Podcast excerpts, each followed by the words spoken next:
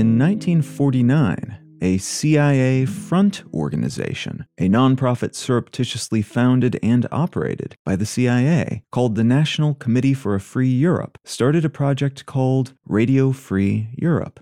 That front organization was ostensibly a grassroots anti communist operation, and the concept behind Radio Free Europe was a radio station that would broadcast news reports, analysis, and other sorts of information from the outside world to folks living behind what would become known as the Iron Curtain, citizens of the various Soviet socialist republics and their satellites that made up the USSR who didn't otherwise have access to info not created by Soviet propaganda professionals. Behind the scenes, that front organization was also building relationships with exiles and escapees from behind the Iron Curtain, so they had a sense of what folks living within these countries thought about the world and where these ideas came from the narrative being shared with them via their local radio stations and newspapers, and they had a sense of what might nudge them away from the dominant party line, what people would be inclined to believe, what they would consider to be nonsense, despite it being true, and how they might communicate ideas that were broadly favorable to what we might call the West, and broadly unfavorable to the Soviet Union and its allies. There was what amounted to a complex covert spy network, providing up to the minute intel for this station, which started in Czechoslovakia, but then expanded over the next few years into other neighboring countries in Eastern Europe. These spies, these informants, allowed Radio Free Europe to provide, in addition to news from around the world, news from the region as well which served the double purpose of informing locals about things that their governments didn't want them to know about, while also sowing doubt about the veracity of anything their governments told them. A sister station to Radio Free Europe called Radio Liberty used essentially the same model, but broadcast into the Soviet Union proper, into what is today Russia, not just the Soviet satellites. This station started up a few years after Radio Free Europe in 1953, and it pulled in a fairly substantial audience right away, as Soviet leader Joseph Stalin died just four days after they started broadcasting. And like their sister station, the idea was to provide more information than the local Soviet run stations would provide, which over time allowed them to build a reputation as being less biased and more likely to be actually useful, rather than mostly serving as a means of keeping everyone in line and understanding what they're supposed to say about various topics which was a consistent undertone of the propaganda served up on the government run stations in the area. Both stations expanded their audience leading into the mid 1950s, in part by broadcasting in more languages. They sent out programs six to seven hours a day, and Radio Liberty did so in 11 languages, while Radio Free Europe broadcast in 17. These two stations merged in 1976 a few years after the CIA's initial investment commitment ran out in 1972. These stations continue to operate in tandem today, and they function as a private, non-profit organization based out of Prague in the Czech Republic.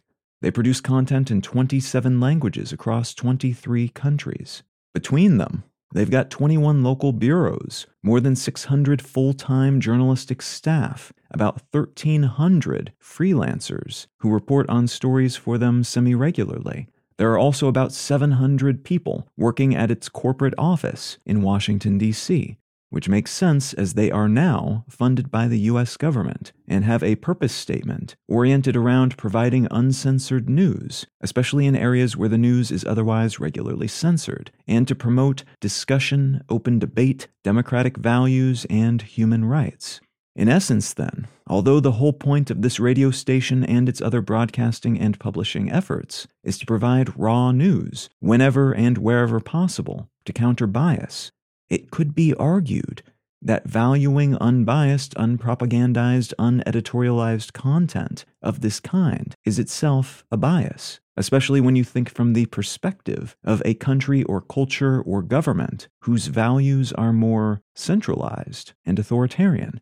From the perspective of Chinese or Russian leadership, for instance, the bias here is toward the individualistic, democracy encouraging practice of providing people actual news, rather than filtered interpretations of world events that align with the ruling party's ideology and preferences.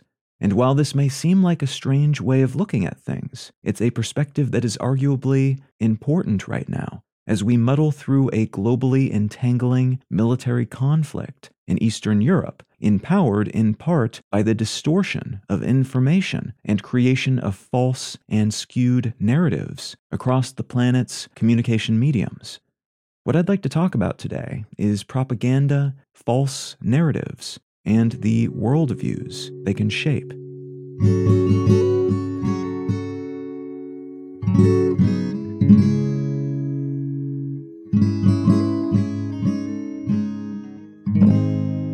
Listening to Let's Know Things. I'm Colin Wright. The article I'd like to unspool today comes from the New York Times, and it's entitled Ukrainians Find That Relatives in Russia Don't Believe It's a War. This piece is similar to several others that have been published recently, including one by BBC News entitled Ukraine War. Quote, My city's being shelled, but mum won't believe me. End quote. Both stories, and all the others covering the same topic, are focused on a specific aspect of the Russian invasion of Ukraine, which started just a few weeks ago as of the day I'm recording this episode, and which is ongoing, again, as of the day I'm recording this. Like last week, this is not going to be a holistic Russia Ukraine war episode.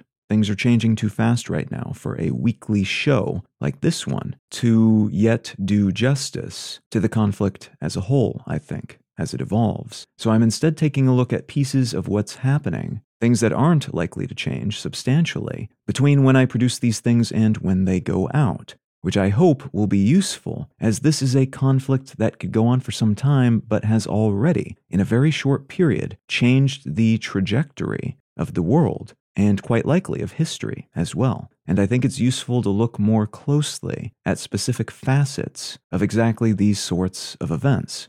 So, where we're at now, in brief, is that Russia spent months building up a huge stockpile of troops and military equipment just across the border from Ukraine, kept saying it had no intention of attacking, and then gave a fairly flimsy justification for attacking. The invasion has been monumental in terms of the forces utilized. Nearly 200,000 Russian troops and gobs of military hardware, from tanks to artillery to fighter jets. And the Ukrainians have been losing a lot of ground in the southeastern part of the country in particular, but have thus far, as of the day I'm recording this, held out in the northwestern capital of Kiev. And that's something that could change before this episode goes live. But the thing to know, basically, is that the Ukrainians are punching above their weight class in this regard and have surprised a lot of international commentators, and quite possibly the Russian leadership as well, with how well they have done against a vastly larger and better equipped and funded military machine. Away from the front lines, though, there's another conflict that has been simmering in this region for years, oriented around Russian propaganda efforts related to Ukraine, and in particular, sowing the seeds of discontent about the diplomatic and geopolitical state of affairs between Russia and Ukraine. The dominant storyline has been that Ukrainians are basically Russians who have been tricked by the West to deviate from their proper path as part of the larger Russian Federation, the descendant country of the Soviet Union. Their territory contains the birthplace of the Russian people and all the people in the region who should properly be part of the Russian Federation because of this kinship have been tricked into complacency and brainwashed, and the country has been taken over by terrorists and US aligned spies and Nazis. Back in early 2014, Russia invaded, then annexed, which is kind of a polite way of saying stole a region called Crimea, which is a peninsula that was and still technically is owned by Ukraine, but which Russia wanted really bad for its strategic importance and rolled in and took. They engaged in a type of asymmetric warfare that has since been named the Little Green Men approach, which means they announced that Crimea always has been and should remain part of Russia. It never really belonged to Ukraine in the first place, Everyone in Crimea wants to be Russian and speaks Russian and sympathizes with the Russian government, and they then funded local separatists who were backed up by Russian soldiers who invaded, but who removed the flags and other identifiers from their uniforms, which allowed the Russian government to deny that they were invading.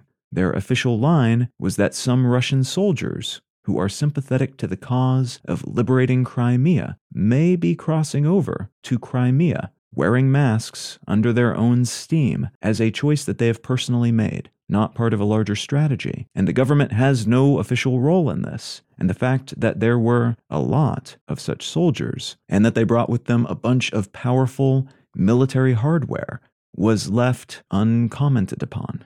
In essence, then, Russia invaded while maintaining just enough doubt in the eyes of the world that other governments could justify not treating it as an invasion and could basically look the other way, complaining a lot, but not doing anything about it so as not to upset the geopolitical apple cart. Around that same time, two administrative divisions of the eastern portion of Ukraine, collectively called the Donbass, declared independence, said they were breaking away from Ukraine to make their own states, and called themselves the Donetsk and Luhansk People's Republics, these separatist groups were also supported by the Russian military, in this case, more overtly, because the Russian government said these were grassroots, legitimate uprisings of people wanting to self determine, which is a cause the Western world says they care about. So no one should stand in their way. These are legitimate independence movements forming new states. The reality, of course, is a bit more complicated and involves a lot of misinformation about the Ukrainian government funneled into these regions to stimulate these separatist groups, and a whole lot of overt and covert support for what amounted to relatively small separatist organizations to ensure they had a lot of guns, training, other military hardware, and Russian soldiers as backup. Similar misinformation campaigns were also taking place elsewhere around Ukraine, and a lot of people were seeing interpretations of events that painted everything that was happening in the eastern portion of the country as a sort of victory against the Western world, which wanted to tear their larger Russian family apart. What seemed to trigger these invasions, by any other name, happened at the tail end of 2013, when Ukrainians overthrew their government which was run by a Russian lackey named Yanukovych. And the general idea is that Russian President Putin had every reason to think Ukraine was headed in the right direction by his standards, and he could slowly integrate the country more and more closely in with Russia, because Ukraine was run by his people, but then his people were overthrown.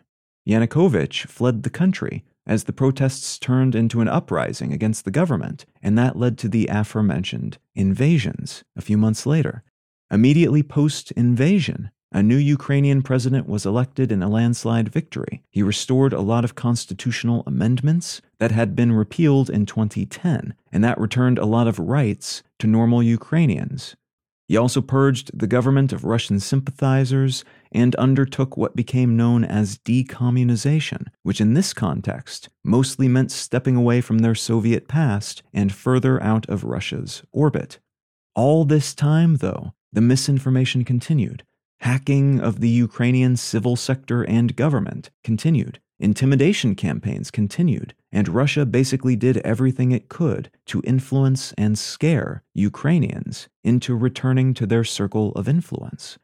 Back home in Russia, people were generally served up an ongoing storyline that portrayed Ukraine as a lost, prodigal part of the Federation, filled with fellow countrymen who were being oppressed by Western interests. So the narrative there spread and amplified by all the major news stations, newspapers, websites, social media, influencers, many of which are paid by the Russian government, and some of which merely act in accordance with the incentives in the country, which basically means choosing to toe the party line so you don't get dinged by regulators. All of that led to a seemingly continuous story that made a lot of sense to folks.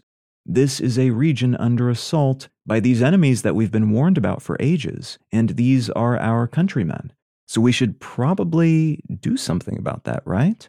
Those stories I referenced earlier demonstrate the consequences of this type of media dominance and external media resource blackout strategy. Russian people living in Ukraine have been telling their families, in some cases their own parents, who live in Russia, that Ukraine is under attack.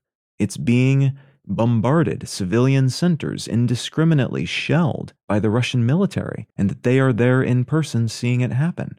And their family, their parents, don't believe them. Their parents have been told endlessly by the news and other sources of information they follow that there's no invasion, there's no bombing, and all that's happening is a small peacekeeping effort to take out the Ukrainian Nazis that have dominated Ukraine's politics for too long. They think their kids have been brainwashed by Western influences, the ones they've been warned about for ages, and that has created a psychological wall between many ordinary Russian people who then justify away the small bits of information which seep into their otherwise Russian government orchestrated media diets as being anomalies or lies. And that's created a wall between them and the rest of the world, including their own children. This effect has been amplified still further lately, as the Russian government has slowed or shut down many of the most popular social networks and closed the last remaining independent, non government run news sources over the past few weeks, leaving people with far fewer means of getting news from anywhere but those repeating the official party line. It's, of course, impossible to say for sure how many people actually believe these messages, broadcast to them day in and day out from their governments and government affiliated entities. There's a good chance, as was the case back in the Soviet era, based on stories told by people who lived through it, that a lot of people take absolutely everything their government says with a grain or whole shaker of salt. They toe the party line in public when they talk or act because they know there can be negative consequences for not doing so. But their own minds are their own. They know what seems shady and what seems legit, despite having to act otherwise. That said, these sorts of narrative arcs can be compelling and convincing, especially when broadcast over time by media entities that know what they're doing. And to be clear, this is something that all governments do to some degree and from time to time, nudging their local press to support some big undertaking by shaping the narrative and riling up favor for whatever it is they hope to do, be it an invasion or something more peaceful, some other cause. But this is an extreme and extremely effective example of that more common strategy, and one that's built upon years of groundwork done by the Russian government and its press corps.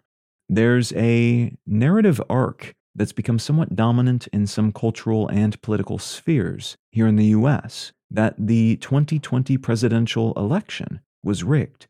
Joe Biden did not win. Former President Donald Trump actually won. And a shadowy group of conspirators faked votes, rigged election machines, hacked computers, did a bunch of stuff basically that just made it look like Biden won.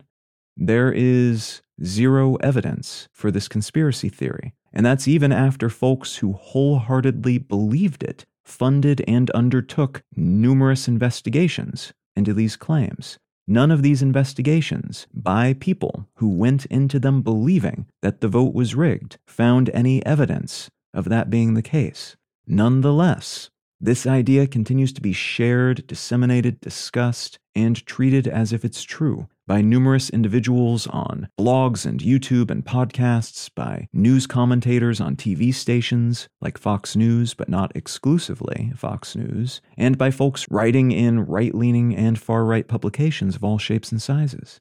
Some Republican politicians have given it the sheen of legitimacy as well by repeatedly bringing it up and arguing in favor of it during official meetings and sessions. It is obviously false to most people, but not to folks who get all their information about the world from an ecosystem in which it's not just an acceptable and common topic of conversation, but in many cases, an idea that is so consistently treated as if it's true and obviously true, which then over time can make it seem even more believable. It's built into the foundation, in the bedrock of a lot of people's understanding of what's going on in the world right now and how the world works. And I should note that it's not crazy to believe that other sources of news and information, other than your own, have biases, and thus your own heavily biased news station or publication or other source of information is similar to all those other ones, they all just have different biases. This type of equivalency is not rational in the sense that if one person believes the world is round and another believes that the world is flat, you don't just say, well, we have different opinions. We'll have to agree to disagree, but our ideas about this are the same. There is such a thing as reality and fact and things that we can demonstrably prove. But much like Radio Free Europe has a bias towards certain things, even if those biases typically resulted in less biased, less censored news coverage in their areas of operation back during the Cold War, real deal high quality news stations that are doing their best not to bias their coverage of things, do make mistakes, do operate in accordance with what are sometimes fairly toxic incentives, and do sometimes overtly in their editorial sections or unintentionally in their coverage. Slant their reporting in one direction or another. While these serious news sources tend to be more reliable on average, then, they're not perfect, and that provides the opportunity for false equivalency between them and not serious news operators which in turn helps a whole slew of conspiracy theories and other bits of misinformation with absolutely no factual backing to spread faster because they have the same superficial sheen of legitimacy that actual news enjoys. And thus, some people in the US, too, are finding themselves utterly confounded by what their family members believe no longer able to clearly communicate with them because their perception of the world has been so completely reshaped by the idea that the last presidential election was rigged, despite all the demonstrable facts lining up against these assertions. And the people who believe this, consequently, often believe they are living through some kind of covert civil war, sparked and expertly perpetrated by allies of the current president. Similar conspiracy theories can be found elsewhere around the world, and they too tend to be supported by networks that can seem to be the same as legitimate news networks in the eyes of people who don't necessarily have any reason to know any better, because all the information in their informational ecosystem seems to tell them the same thing. And so we find ourselves internationally struggling with a lot of the same issues Ukrainians and other former Soviet states have been dealing with for years. But instead of misinformation predominantly coming from a militaristic neighboring nation, a lot of the unbacked assertions and entertaining but ultimately false narratives that are being spread across much of the world are either naturally occurring or boosted by local political or other ideological groups with something to gain from people believing these sorts of things to the point where it reshapes their entire worldview which is an uncomfortable reality to be living through, and unfortunately, one that is likely to continue stirring up conflict of the invasion sort and otherwise.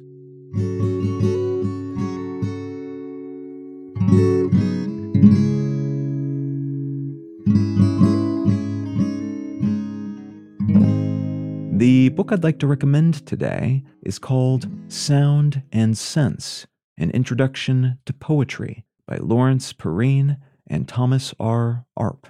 I have another project, another podcast called I Will Read to You. And that podcast is exactly what it sounds like. I just read things into the microphone. And in a lot of cases, what I end up reading is public domain poetry. And as a spin off effort of that reading of all this poetry, I wanted to learn to read it better. And then I wanted to learn more about poetry in general because I realized I didn't really know very much. I took a class on it, I think in high school. But beyond that, I didn't have a good grasp of what makes poetry different from prose and other sorts of literature, where that line is. And so I began reading books on the matter, ultimately, something like a dozen books at this point. But the one that I started out with is this book, Sound and Sense. And it is a great structure if, as was the case for me, you know a tiny bit about poetry, but not enough to be able to actually explain it or teach something about it. You don't really have a firm grasp of the different sorts of poetry, how you judge poetry, how you can tell the quality difference, any of the historical context of poetry, how to write poetry if you decide to do so. And if any of that is something that you would like to learn more about, this is an excellent place to start. Now, if any of that sounds interesting to you, consider picking up a copy of Sound and Sense An Introduction to Poetry by Lawrence Perrine and Thomas R. Arp. You can find out more about me and my work at Colin.io. You can find the show notes and transcript for this episode and every episode of the podcast at letsknowthings.com. You can find a collection of my other projects, including other podcasts, at understandery.com. And feel free to reach out and say howdy on social media. I'm Colin Wright on Facebook, and at Colin is my name on most of the other ones. Thank you so very much for listening. I'm Colin Wright, and I'll talk to you again next week. Thank you.